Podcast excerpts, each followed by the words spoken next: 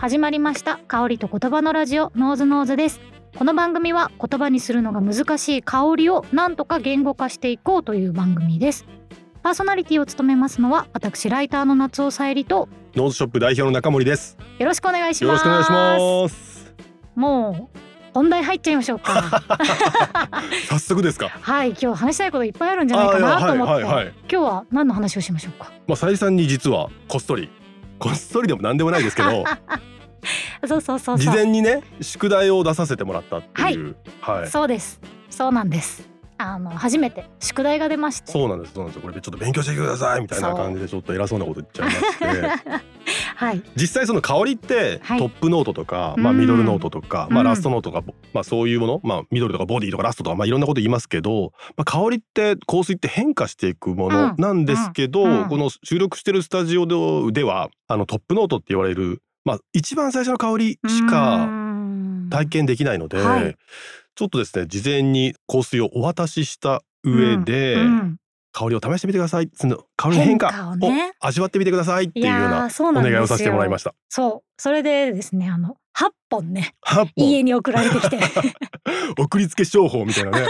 8本送りました。そんなにいるっていう感じだったんですけど、はいはい、8本も送られてきてまあこれを全部こう試して、はい、変化をね楽しんでくださいみたいなことだったんですけどでも確かに今までってこうトップっていうんですかね、はい、吹きつけた瞬間の香りですよね。瞬間だけしか楽しめないしあとお店とか行っても、その場でこうシュッと嗅いであこれ好きとかって思うんですけどそれ以降どうなるかっていうのをなんかたくさん試す機会ってやっぱなかなかないないですよね。ので、はい、まあ一個気に入ってつけてみてあの本当に買うかどうか検討するみたいなことはあるんですけどなんかそんなにあの変化を楽しむことっていうのがなかったのであこういうことかみたいなのがすごいありましたね。あとその8本あったので、はい、その8本がめちゃくちゃ楽しかったって話とかもうね話したいことは山ほどあるんですけど肝心の変化がどうだったかを言語化するという宿題に関しては自信がないです。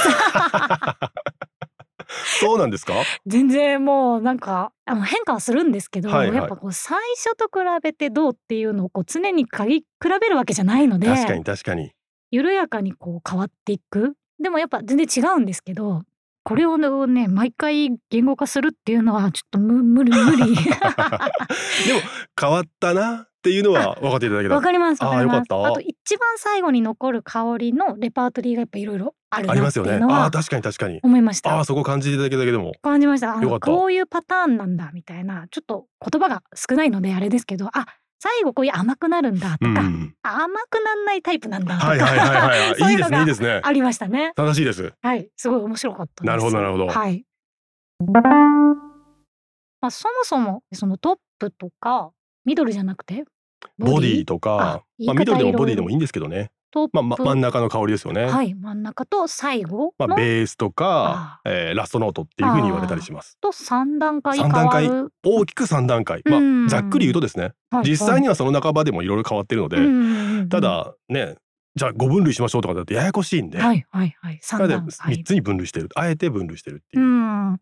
なんかそもそもその変化ってどうどういう仕組みで起こってるかというか、はいはいはい、なんかそういうのをまずちょっと聞いてみたいなと思いました。あなるほどなるほど。じゃあちょっとそこを簡単にもうすごいまた大雑把に説明するんですけども、はい、えっとですね。まあ、以前にですね多分人間が香りを感知するメカニズムみたいなお話ってさせていただいたと思うんですけど、うんはい、まあ、簡単におさらいすると空気中に漂っている匂いの分子ってものがあって、うんうんうん、その匂いの分子っていうもの、まあ、分子って物質ですよね、うんうん、物質それが腹の中にある匂いのセンサーっていうものがあってその匂いのセンサーにくっつくとこれ嗅神経細胞っていうんですけど、うんうんうん、まあ、その嗅神経細胞っていうのがくっついた物質によって興奮するんですよ。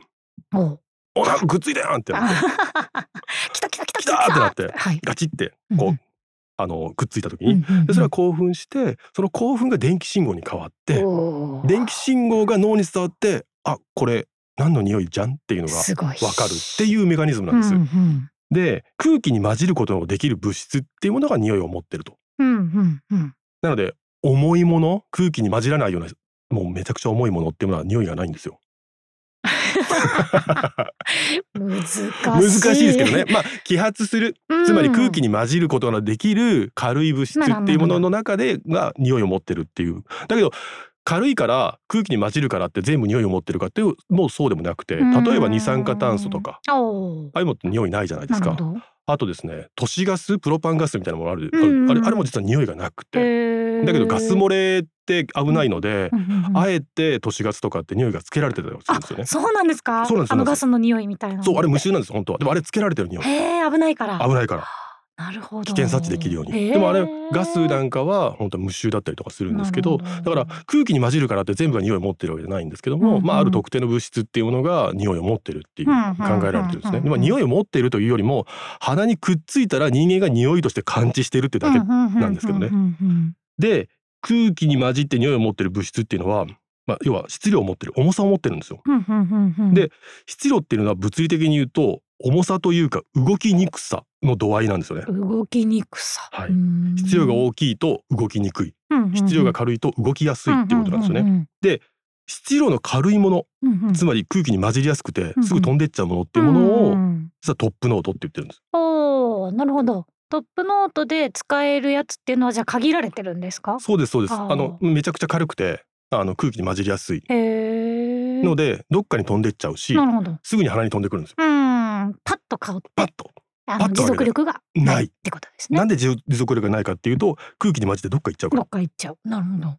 で中ぐらいのものをミドルノートとかうんボディーノートっていうふうに言ってて、うんうんうんうんまあ、具体的に言うとお花の香りとかああいうものはうん鼻に、うん、と残りやすくて持続力もそこそこある。そういったものをミドルノートって言ってます。なるほど。でめちゃくちゃ質量の重いものつまり動きにくいもの、うんうんうんで空気に混じりにくいものをベースノートとか、えーラストノートっていうふうに言ってて、うん具体的に言うとムスクとかおおなるほど。あとサンダルとかいう木の香りとかはうん結局重いんですよ大きいんですよなるほど。質量として。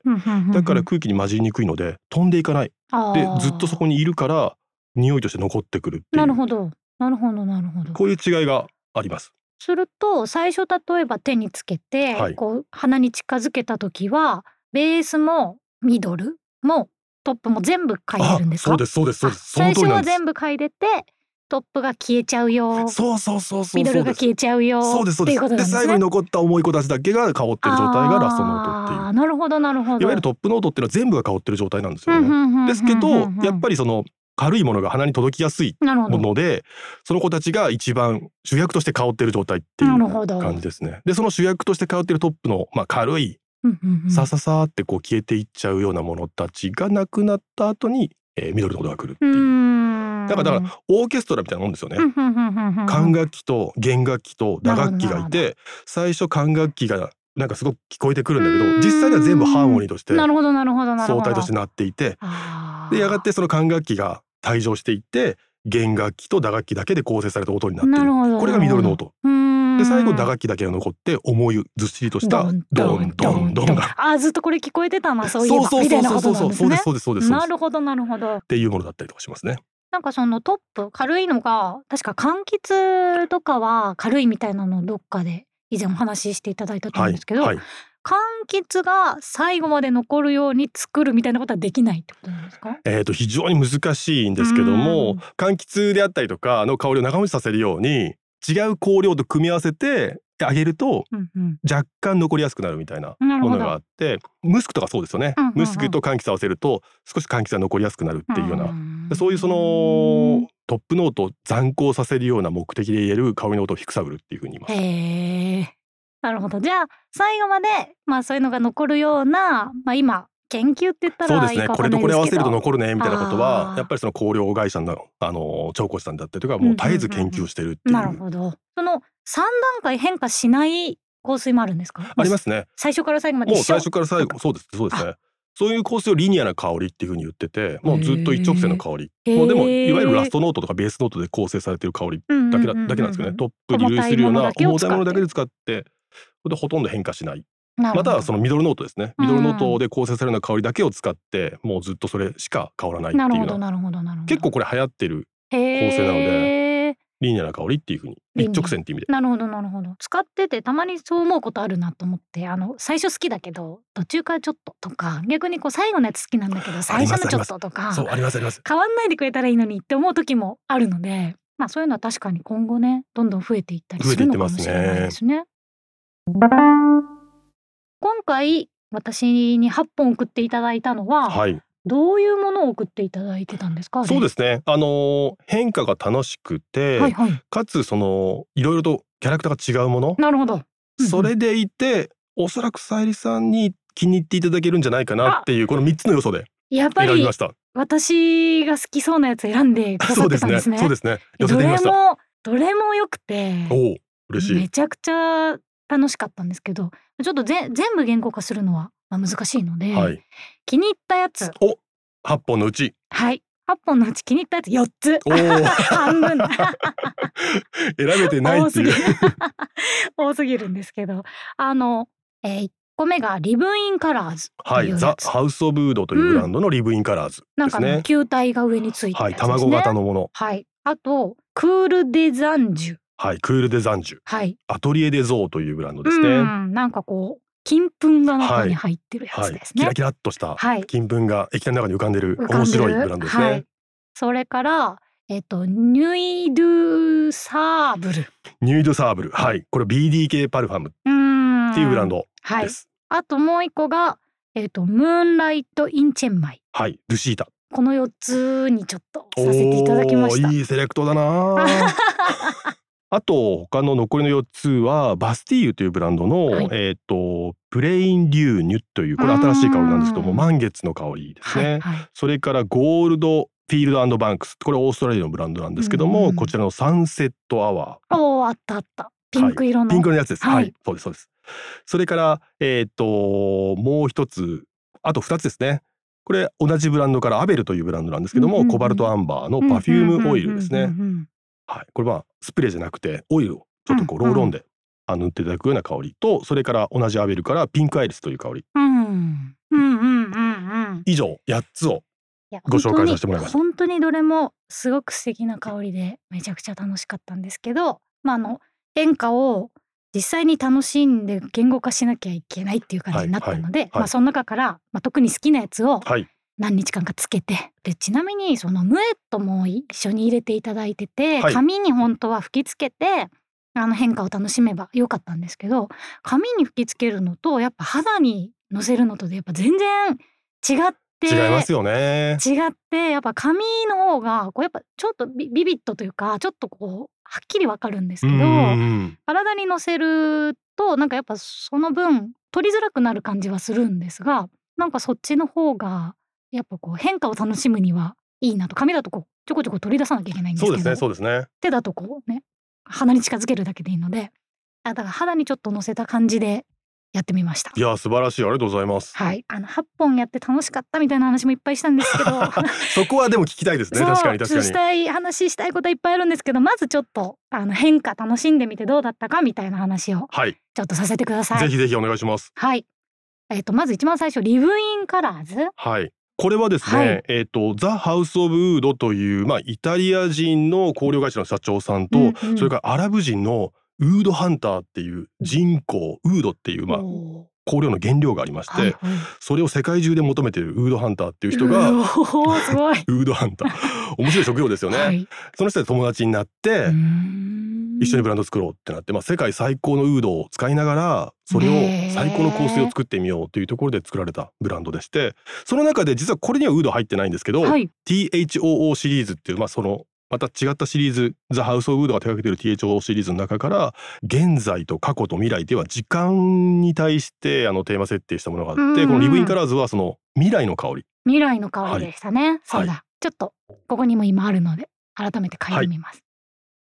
もうねこれめちゃくちゃ好きなんですよ。なんかやっぱすごく爽やかで、はい。爽やかですよね。爽やかですね。でもちょっと私コンセプトも読んじゃってるのもあるんですけど、はい。はいこう未来に突き進む時の香りみたいなのが書いてあるんですね。でやっぱそれに引っ張られてると思うんですがこの最初はこうスンとこうスピード感のあうんうんるうん。香りで、あの私はディズニーランドにあるスターツアーズってあるじゃないですか、はいはいはい。まあスター・ウォーズですけど、はいはいライトスピードってわかります？時空をこう超える時にピューって。なる。はいはいはいもうあのイメージ。星が後ろに流れていくやつ。はい、はいはいはい。このスピード感がなるほど。もうこうシュンとこう私が未来にピュッと飛んだという感じをわかる気がする。すごい受けるんですね。でピュンと飛ぶのがしばらく続いてじゃあ未来がどうなってるか見せてあげましょう。みたいな感じがするんですね。ああなるほど。で未来が始まるとあのちょっとすると柑橘系とかがやっぱ消えていっちゃって、うんそうですねそうですね。なんかこうシュンと移動したけどそのスピードがやっぱこうヒューッと落ちていって、はいはいはいはい。ゆっくりこう周りを見ていくとなんかこうちょっとそこからなんかこう変わったスパイスっぽい香りみたいなななんかわかんない香りがするんですけど、これもねあちょっとあのコンセプトに引っ張られてると思うんですけどちょっとこうパチッと弾ける、なんか絵の具がバーンと弾けていくみたいなそういう匂いは確かにすごくしてなんかこう未来がどうなってるかは分かんないけどこの先こんなに楽しい体験がたくさん待っているその時の気分を見せてくれているというかはあなるほどここを進んでいくとあなたはこういう気分を味わうことになりますよというなんかこうちょっとタイムスリップしてその瞬間をちょっと味わってで一番最後優しくなるんですよ。ああ優しくなりますよねすごい優しくなるんですけどなんかそれがなんかこうそのタイムスリップをした後の余韻としてああの未来に行けるんだったらこのまま進んでいっていいんだろうなというなんかこうタイムスリップの余韻がなるほど。語りかけてくる。大丈夫よ。みたいなそういう感じを受けました。いやすごいですね。何も言うことがないですね本当に。いや本当に私夫と暮らしているのではい。夫はこれが一番好きって言ってましたね。ああへやっぱ元気が出る香りというかえですよね。ポジティブなパポジワーがティブなパありますよね。ワーがあって快活なとこから始まるけどやっぱ最後は余韻はなんかやっぱや優しい気気持ちなんかだから元気をもらえるうん感じがすごくしましたね。いやーもうその通りだと思います本当にこうポジティブに溢れているというか、はいワクワク感があるというかワクワク感があります。めちゃくちゃ元気になる。まあちょっとコンセプトやまたボトルとかにも引っ張られてると思うんですけど。赤の鮮烈な色みそうですね。赤とそしてあの実は緑がね裏側にあって、はいはい。赤と緑がうまくこう組み合わさってるそうなんですよね。なんかだから未来はこんなに素敵ですよ。だからこのまま進んでいっていいですよみたいななんかこうちょっといいなんか元気もらっちゃいましたね。確かに確かに、まあ、未来を進んだ後生き切った後のそのまあ穏やかな気持ちみたいなところも多分きっあとラストノートで表現されてますもんそうですそうですね。柔らかいのがあって、まあ今のタイムスリップで見た気分を胸にうん。今を進んでいこうみたいななんかそういう一日を過ごしましたね。いや素晴らしい。楽しかったですいやよこれー。これは本当にいい言語化ですよ。ちょっとなんか雰囲気しか喋ってないんですけど実際どういう香りがするかみたいなのはあるんですか？そうですねトップノートではレモンとかグレープフルーツとか、うんうんうんまあ、赤いフルーツって書かれてるんですけど、まあ、ちょっとパッションフルーツっぽい、うんあのーそういうこう柑橘だけじゃなくてジューシーなあの果汁感みたいなのが始まって、そこからその、まあ、ジンジャーまあ生姜ですよねそれからまあピンクペッパーのちょっとこうこちょこちょっとしたなんて言うんでしょうこちょここちょっとしてるからパチパチみたいそうそうそうそうですね。ね破裂感というかなんかそういったものがちょっとあって喉の奥が少し痒くなるような感覚みたいなのがあって、はいはいはい、で最後にムスクというか、まあ、柔らかいこううん。雲で包まれたような香りのプラスしてこれヒノキが来るんですよね。ヒノキ？へえそこが多分僕らにとって非常に馴染みのある柔らかさというかヒノキ風呂みたいなそういうイメージもあるのででそこの変化っていうのがまさにおっしゃった通りでこう未来感未来に向けてスッと動き始めたポジティブな感じじの後に優しくゆったりとしたお風呂に使ってるかのようなぬくもりのある香りになるっていう。コンセプトがまあ未来だったので未来にタイムスリップって言っちゃったんですけど他の情景でなんか近いのっていうと私あの脚本の仕事をしてるんですけど、煮詰まっててで仕事をこう向き合ってる時にパッてひらめく時があるんですけどなんかその時へパッとひらめいいてシュンと世界がこう変わってバーッと仕事に向き合ってる時がこうパチパチパチというなんか弾ける感じがあって。はあなるほど。面で白い。最後もうそれが疲れてきた時のなんか余韻みたいなのが ムスみたいな。へえなるほど。ちょっとコンセプトとは違いますけど仕事でひらめき。けた瞬間がひらめきで。ひらめきみたいな。なんかそういう感覚がちょっと近い感じしその後の没入感と没入感？疲れ。その後の倦怠感みたいなものが。いい疲れですね。なんかやりきったみたいなあのめちゃくちゃ面疲れみたいな白いですね。がこの香水はしましたねひらめきと没入感と倦怠感はいが全て表現されている、倦怠感でいいのかわかんないですけどよ良き疲れですねはいはいはいはいはいを感じましたいやむちゃくちゃいいですねはこれが Live in Colors はいに、私が、 The House of Oud の Live in Colors 未来の香りですね、い、やすごいですねこれもう楽しみまくっちゃったんで感服しました本当に言いたいこといっぱいありますまだまだね言いたいこといっぱいありますよあの2個目、はい。2本目がですね、はい。 Chœur des Anges。はい。 Atelier des Ors ですよね、はい。金粉が舞っているっていうので非常に有名な香水で葉巻の業界で働いてたフランス人オーナーさんが2015年に中東のドバイで創業したブランド。で今はフランスに移ってあーあの拠点を移してるんですけどもこう中東的な豪華さっていうのとフランスのプロフェッショナルな香水作りっていうところを融合させた。なるほど。非常に面白いブランドで。金粉が入ってるのはそのドバイ的なところかそうらですそう来てるんですかね。ですそうですそうです。まさにその。もうすごいもうボトルからして神々しいっていうか。神々しいですよね。光のイメージバ光のイーッとありますよメージがもうパねーッとなって中にも金粉があって。でどんな香りなんだろうってつけるとまたもうそういう香りなんですよね。そうなんですよ。そういう香りでした。あのこれコンセプトも一応読んでみたんですけどはい。喜びと輝きに満ちた色香り生きる喜びの祝祭みたいな。はいはいそうですね。まあそういう天使のハーモニー。天使のハーモニー。ねとか。そうですね。金木犀と黄金色の蜂蜜が神々と調和して歌い上げるってまあ天使が基本的に歌い上げてるんでしょうけどうん。まあ天使の歌声っていうのがテーマで、はいはい。まあ、クリムトっていうあの画家がいるんですけど、うんうん。その人が残した壁画が実はテーマになっていて、これはその壁画の中の歓喜喜びですよね。っっていうところがあのメインのテーマになっているっていう。なるほど。いやもうテーマぴったりというか幸福の香りですって感じがはいはいすごいするんですよね。幸福を求める原始的な欲求は魂の救いであるって書いてますね。う んちょっとちょっと難しいけど でも本当にそういう香りですよ。ちょっと改めて嗅いでみます。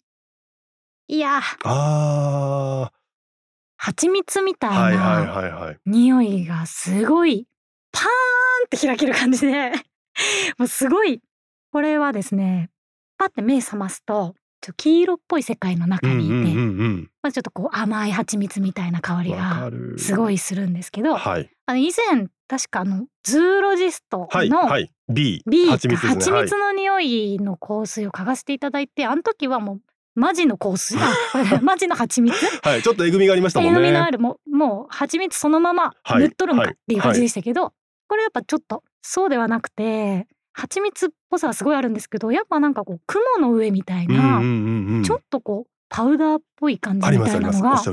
すごくあってでなんかこう私はこの重さがですねこうカーンカーンってなるあのベルみたいな、はいはい。こうなんかヨーロッパで鳴りヨ響く。ーロッパで鳴り響くああいうカンカンみたいな音が鳴ってでこれ途中でですねブラッドオレンジの匂いみたいなのがめちゃくちゃするんですよ。わかりますわかります。すごいする、はい。これブラッドオレンジ私大好きなので、はい。嗅いでたらあブラッドオレンジだなっていうのはすごいわかるんですけどなんかだから黄色っぽい世界とかオレンジ色の雲とか、はい。そういうのの上に祝福されているっていう感じなんですけどで天使の歌声みたいなのは、うん。多分すごく高い声でずーっと聞こえてるみたいな、はいはいはい。パーって聞こえている音がしてだから最後もずっと蜂蜜なんです、うんうんうんうん。これ一番最後まで蜂蜜なんですけど幸福な余韻があって天使たちがいるような世界でこうポツンといるっていう感じがするんですけどなんかこれがやっぱ私はどうしても自分が死んだ 死んではいはいはい。パッて目覚ましたらはい。天国だったみたいななるほどなるほど。でもそういう感じを受けるん幸せな人生でしたね。幸せな人生でしたっていう感じででもゴンゴンって言ってわここどこだろうみたいな感じで歩いていると黄色い雲とかの下に幸せな記憶がこう蘇ってくると。はい。でしかもその記憶が本当に純粋な時の記憶。例えば子供の頃にはい。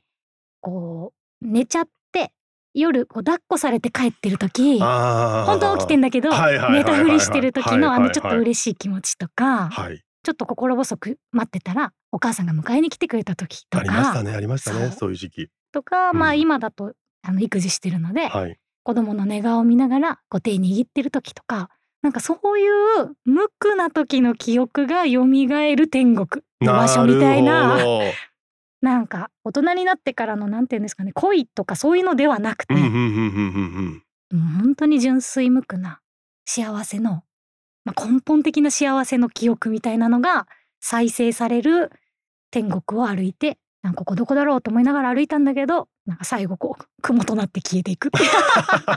最後は死ぬんですね結局。結局消えていく。まあでもそうですよね。人生なんてそんなもんです人から。生なんではい。なそういうなんかすごい幸せな気持ちいになりやーました。すごくわかりますね。祝福されているっていうなんかこの蜂蜜がいいんですよね。大好きですこれなんかほんでも香りから黄色というか黄金のイメージがファ見えーッと上から降りてくるイメージありますよね。ありますあります。不思議ですけど。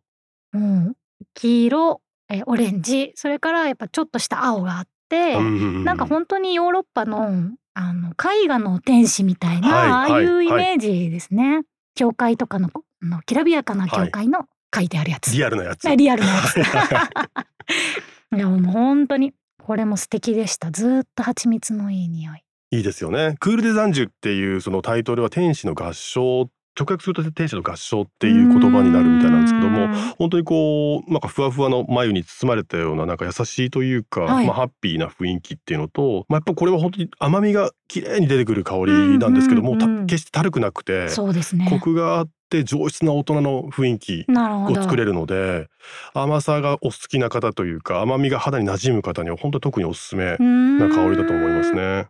なんかあんまり甘いの好きじゃないと思ってたんですけど、はい、なんかこのハニー感あとちょっとそのオレンジっぽさみたいなのはすごく好きでしたね。あとちょっとずっとパウダーっぽさがあってそれが浮遊感があるという感か。雲雲の上とかこう重厚感があって重い感じじゃなくて、うんどっちかというとこう上の方である軽軽々しい甘さよなんですよね。これがねすごい好きでした。いやー素晴らしいイメージ。コンセプトに引っ張られてますけどね。いやいやいやいやいやでも本当香りからそんな感じしますからね。しますします。うん死んでるなって感じですけどね。これ私死んでるな。これ私どこにいんのかな死んでるなっていうのでずっと。いやこうやって死ねたらいいですね。いや本当です。あなるほど。多分そういう時はもうなんかもう今は忘れちゃってるような根本的な、まあ、昔の記憶幸純真だったあの頃うんの幸せな思い出がきっと。そういうのが蘇るんだろうなと想像してしまいましたいやー素晴らしかったです。はいこれがクールデザンジュアトリエデゾーのクールデ残樹はい。ですね。えーとあと2つあるんですけど。いやこのボリューム結構すごいですね。次はちょっともういやいや。あ一言で。一言ですごいいい匂いでしたとかでいやい済まして。やそれは シンプルすぎる。そうですね。あと2つでもあのちょっともうそこからは言語化のあれが落ちちゃうんですけどでもこの2つすごい気に入ってはい。何回かつけさせてもらったやつだったので残り2つはあの後編に回してそうですね。また来週そうですねちょっと詳しくお話聞かせていただきながら、はい。またまあ相対的に見てどうだったのかみたいなところもちょっとお話できたらいいはい。なと思います。もうあのちょっと中森さんにこんなお話するのあれなんですけど香水の面白さについて語りたいと思うってます。わすごい。私が？いやいやいや聞きたいです。はいじゃあ今日はこの辺りで、はい。ハッシュタグカタカナでノーズノーズとつけて SNS で投稿していただけますと私たちが見に行って励みにさせていただきます。感想お待ちしておりお待ちしますてます。また番組宛てのお便りも募集しております質問や感想リクエストなどぜひお送りいただければと思いますのでポッドキャストの概要欄のフォームをチェックしてみてください、えーぜひレビューもお願いいたします。聞いている皆さんがどんなことを考えているのかぜひ知りたいのでレビューに書いていただけると嬉しいです、えー、Spotify だと5段階の星をつけることができますし Apple Podcast では星とメッセージを書くことができますのでぜひチェックしてみてください。お願いします。それでは今日はこの辺りです。さよなら。さよなら。えー番組をお聞きの皆様にイベントのお知らせです。7月25日火曜日ノーズショップ新丸ビル店にて夜6時以降いつも聞いていただいている皆様と一緒に色々な香水や香りの素材を楽しめるイベントを開催します。やったー。ご参加は無料ですが応募者多数の場合は抽選とさせていただきます、えー詳細は番組の概要欄かノーズショップの各 SNS をご覧ください。お待ちしております。お待ちしてます